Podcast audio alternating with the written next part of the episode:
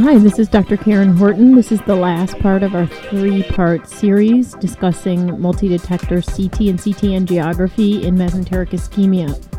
In this part, we're going to discuss chronic ischemia. This is also known as abdominal angina, and it typically is seen in older patients and results from chronic arterial insufficiency of the intestines related to atherosclerotic disease involving the mesenteric vessels. It is unusual but an important etiology of abdominal pain in elderly patients. It actually only compromises approximately 5% of all intestinal ischemic events, but it does result in significant morbidity and mortality related to chronic abdominal pain in patients with extensive atherosclerotic disease. Females are affected more commonly than males, 3 to 1 ratio. The mean age is 60. So typically these are going to be in elderly patients, more common in smokers and in patients who have other risk factors for atherosclerotic disease, including uh, smoking, hypertension, diabetes. One third of patients have hypertension and often have other signs of cardiovascular disease, so they may have already had a stroke or a heart attack. The etiology is typically atherosclerotic disease. So, just as it can affect the coronary vessels or other vessels, it can affect the mesenteric vessels. And usually it will require occlusion of at least two of the three major mesenteric arteries to result in symptoms. And usually that's going to be the superior mesenteric artery and the celiac artery, which are affected. Now, you have to remember that atherosclerotic disease of the mesenteric vessels is a common incidental finding in elderly patients, especially at autopsy. The fact that you see atherosclerotic disease and calcifications on a CT scan uh, doesn't necessarily mean that the patient has chronic ischemia. So it's a common incidental finding. The key to identifying whether or not there could be ischemia is to look for collaterals. So asymptomatic patients could have atherosclerotic disease and calcification of the SMA and the celiac axis, but if it's not hemodynamically significant, the patient is unlikely to have symptoms. So what you want to look for is do you see significant stenosis, post-stenotic dilatation? Do you see the development of collaterals, which would signify that there um, is definitely hemodynamically significant stenosis and the patient could have ischemic symptoms. Long term studies, however, have shown that the risk of developing symptoms in an asymptomatic patient with significant atherosclerotic disease, so let's say greater than 50% stenosis of the mesenteric arteries, is very high. So, up to 86% of these patients with significant stenosis, even if they're asymptomatic, can go on to develop symptoms. And the overall mortality rate is about 40%. So, clearly, it's something you want to mention on your reports. Also, stenosis of greater than 50% is present in up to 18% of patients older than 65, but few of them have symptoms. So, it's very common, doesn't necessarily mean that the patient has chronic ischemia, but it's something you want to mention in your report and try to quantitate, if possible, whether it's greater or less than 50%. Because, as I just mentioned, if it's greater than 50%, there's a very high chance that the patient will become symptomatic in the future. Symptoms occur gradually because it's related to a gradual reduction in blood flow over time, and the blood flow to the intestines is very redundant. So, usually, the symptoms will occur gradually as blood flow to the gut is reduced remember, in a normal patient, blood flow to the intestines is usually 20% at a resting state and 35% after a meal. So it's usually after a meal that the system is tested. So in patients with chronic ischemia, they often develop symptoms after a meal. The presentation of intestinal angina or chronic ischemia is usually epigastric pain after a meal due to increased demand for mesenteric blood flow. The pain usually occurs 15 minutes to 60 minutes after a meal and can last for several hours. Because of this, the patients often present with weight loss secondary to the pain, and they also change the way they eat, so they'll be eating less um, in order to avoid the pain. And they may also get weight loss because of the damage to the mucosa. So basically, chronic ischemia in the gut will impair absorption. Sitophobia is the fear of food or eating. So people may unconsciously stop eating or eat less in order to avoid the symptoms of pain. And the complaints usually exist for a year or more before the patients actually seek treatment. Now, because atherosclerosis occurs slowly over the years, patients will develop typical collateral pathways in an effort to keep the intestines perfused. So, as these SMA and celiac axis become narrows, these collateral vessels develop in order to keep the blood supply to the bowel adequate. Symptoms will occur eventually if the collaterals are not adequate. Two major collateral pathways are common. The first is the pancreaticoduodenal arteries, which connect the celiac axis and the SMA. They can flow in either direction depending on where the site of occlusion is. We have the arc of Riolan and the marginal artery of Drummond, which allow communication between the SMA and the IMA. And then in severe cases where the celiac SMA and IMA are compromised, you can develop strange collaterals. So these are the pelvic vessels, lumbar vessels, or the phrenic collateral vessels will form in order to keep the blood supply to the gut. Diagnosis of chronic ischemia is typically made with angiography, and that's the gold standard. But there are other less invasive ways to suggest the diagnosis. Duplex ultrasound, especially of the proximal arteries, can be performed. This is typically done pre and postprandial to try to test the system after a meal, and this looks at the vessel and measures the blood flow and the response to the meal. MRA, MRI is very safe in patients who can't get iodinated contrast and also can be done pre and postprandial.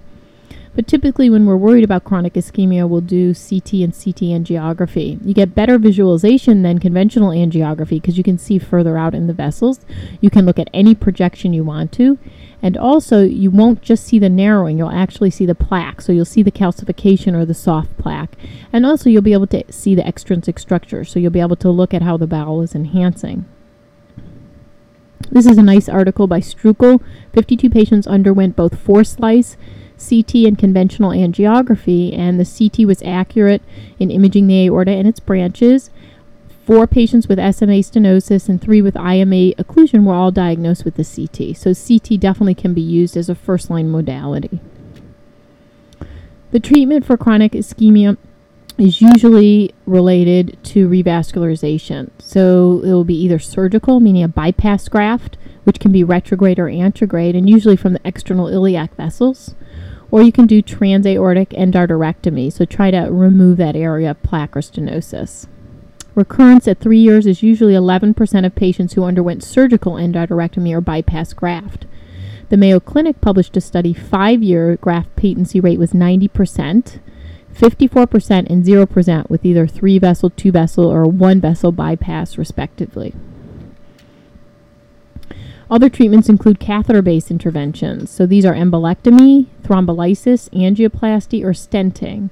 And the long term data with stenting is a little bit limited, but we're definitely going towards angiography and interventional radiology instead of straight to surgical treatment. And there's also some indication that you may only need to treat one of the vessels. If there's a high grade stenosis, however, greater than 70%, you may need to treat both. But in some patients, you may get away with just treating one of the vessels, and that will um, result in adequate blood flow through the collaterals. When you're looking at the CT findings in a patient you suspect chronic ischemia, you're going to be looking for calcified and non calcified atherosclerotic plaque. And typically, this is going to be at the origin of the celiac SMA and less commonly IMA. A hemodynamically significant stenosis is greater than 50%. You also see small attenuated vessels, kind of pruning of the vessels, and then the collaterals.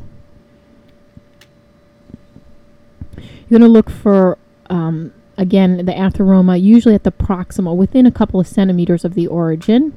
Diffuse atherosclerosis of a vessel is uncommon, but you can see it sometimes in patients with advanced diabetes or in severe renal disease. They can have symptoms even if there's not a critical narrowing. It's just because the vessel in itself over a long segment is narrowed. Here's an example of a patient with calcified atherosclerotic plaque at the origin of the celiac axis and SMA. This is an incidental finding in a patient. Does not necessarily mean the patient has ischemia, but it's something you want to mention in your report.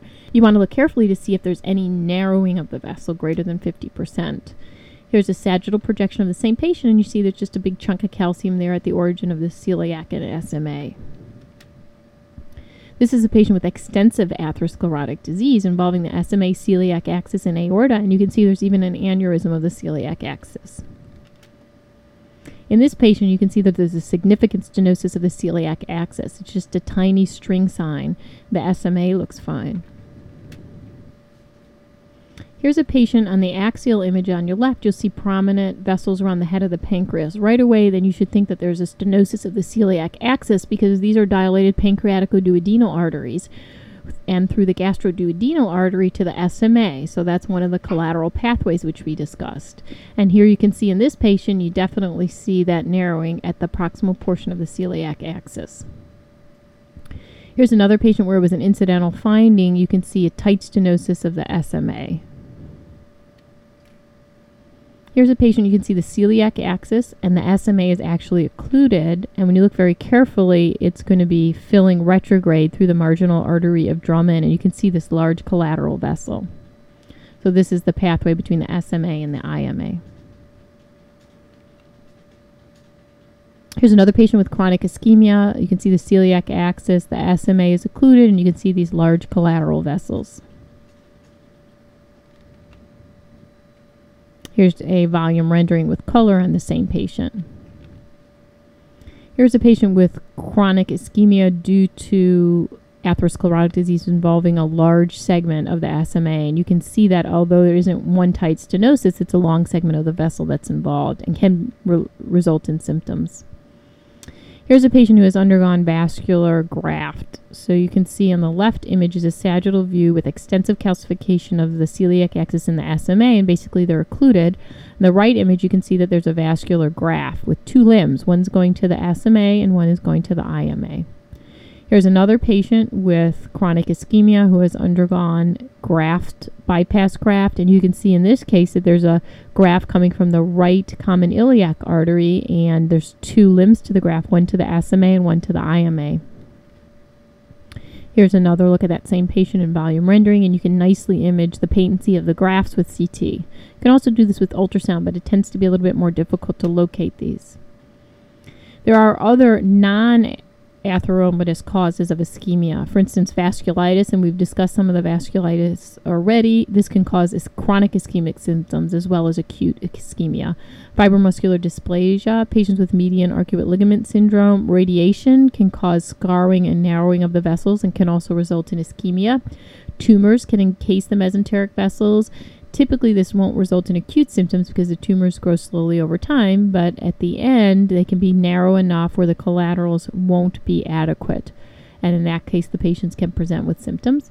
And then rarely you can have venous thrombosis or stenosis, and they can result in symptoms of chronic ischemia. Just to mention a couple of those median arcuate ligament syndrome. This is a fibrous arch which unites the crura on either side of the diaphragm. It usually crosses anterior to the aorta above the level of the celiac axis but in about 15% of people, it crosses lower across the proximal part of the celiac axis, and it can ca- cause stenosis and symptoms in a small percentage of patients. Typically, this is worse on expiration. So, in some people, it's a normal variation you can see during angiography, and you can see it becomes tight during expiration, but then opens up on inspiration. But of course, CT is done at inspiration. So the fact that if you see this significant stenosis, it may be important, especially in patients that are symptomatic. The diagnosis is somewhat controversial, and some people argue whether or not it causes pain, but clearly there are reported cases where this is the case, it's been surgically corrected, and the patient's symptoms resolve. The diagnosis can be made on CT angiography or conventional angiography. Here's an example of the diaphragm and the crus, and here you can see the median arcuate ligament on the left typically crosses above the level of the celiac axis, and on the right image, it is crossing on the proximal portion of the celiac axis, causing this tight stenosis, and it gives a characteristic hooked appearance. Here's a normal celiac axis. Here's one where you can see a little kink due to the median arcuate ligament, but not a significant stenosis. And in this case, you can see that hook and a very tight stenosis with post-stenotic dilatation. And again, in this case, you have dilated gastroduodenal and pancreaticoduodenal arteries that are helping supply the celiac axis past the stenosis from the SMA. So, in conclusion, continued advancements in CT and computer technology has allowed better visualization of the bowel in general, and specifically, CT angiography allows excellent visualization of the mesenteric vessels. And because of this, we can use CT now to image the small intestine and the mesenteric vessels. And in specifically, we can look at it to look at patients with suspected acute or chronic mesenteric ischemia, and in general, to evaluate patients with acute abdominal pain. Thank you.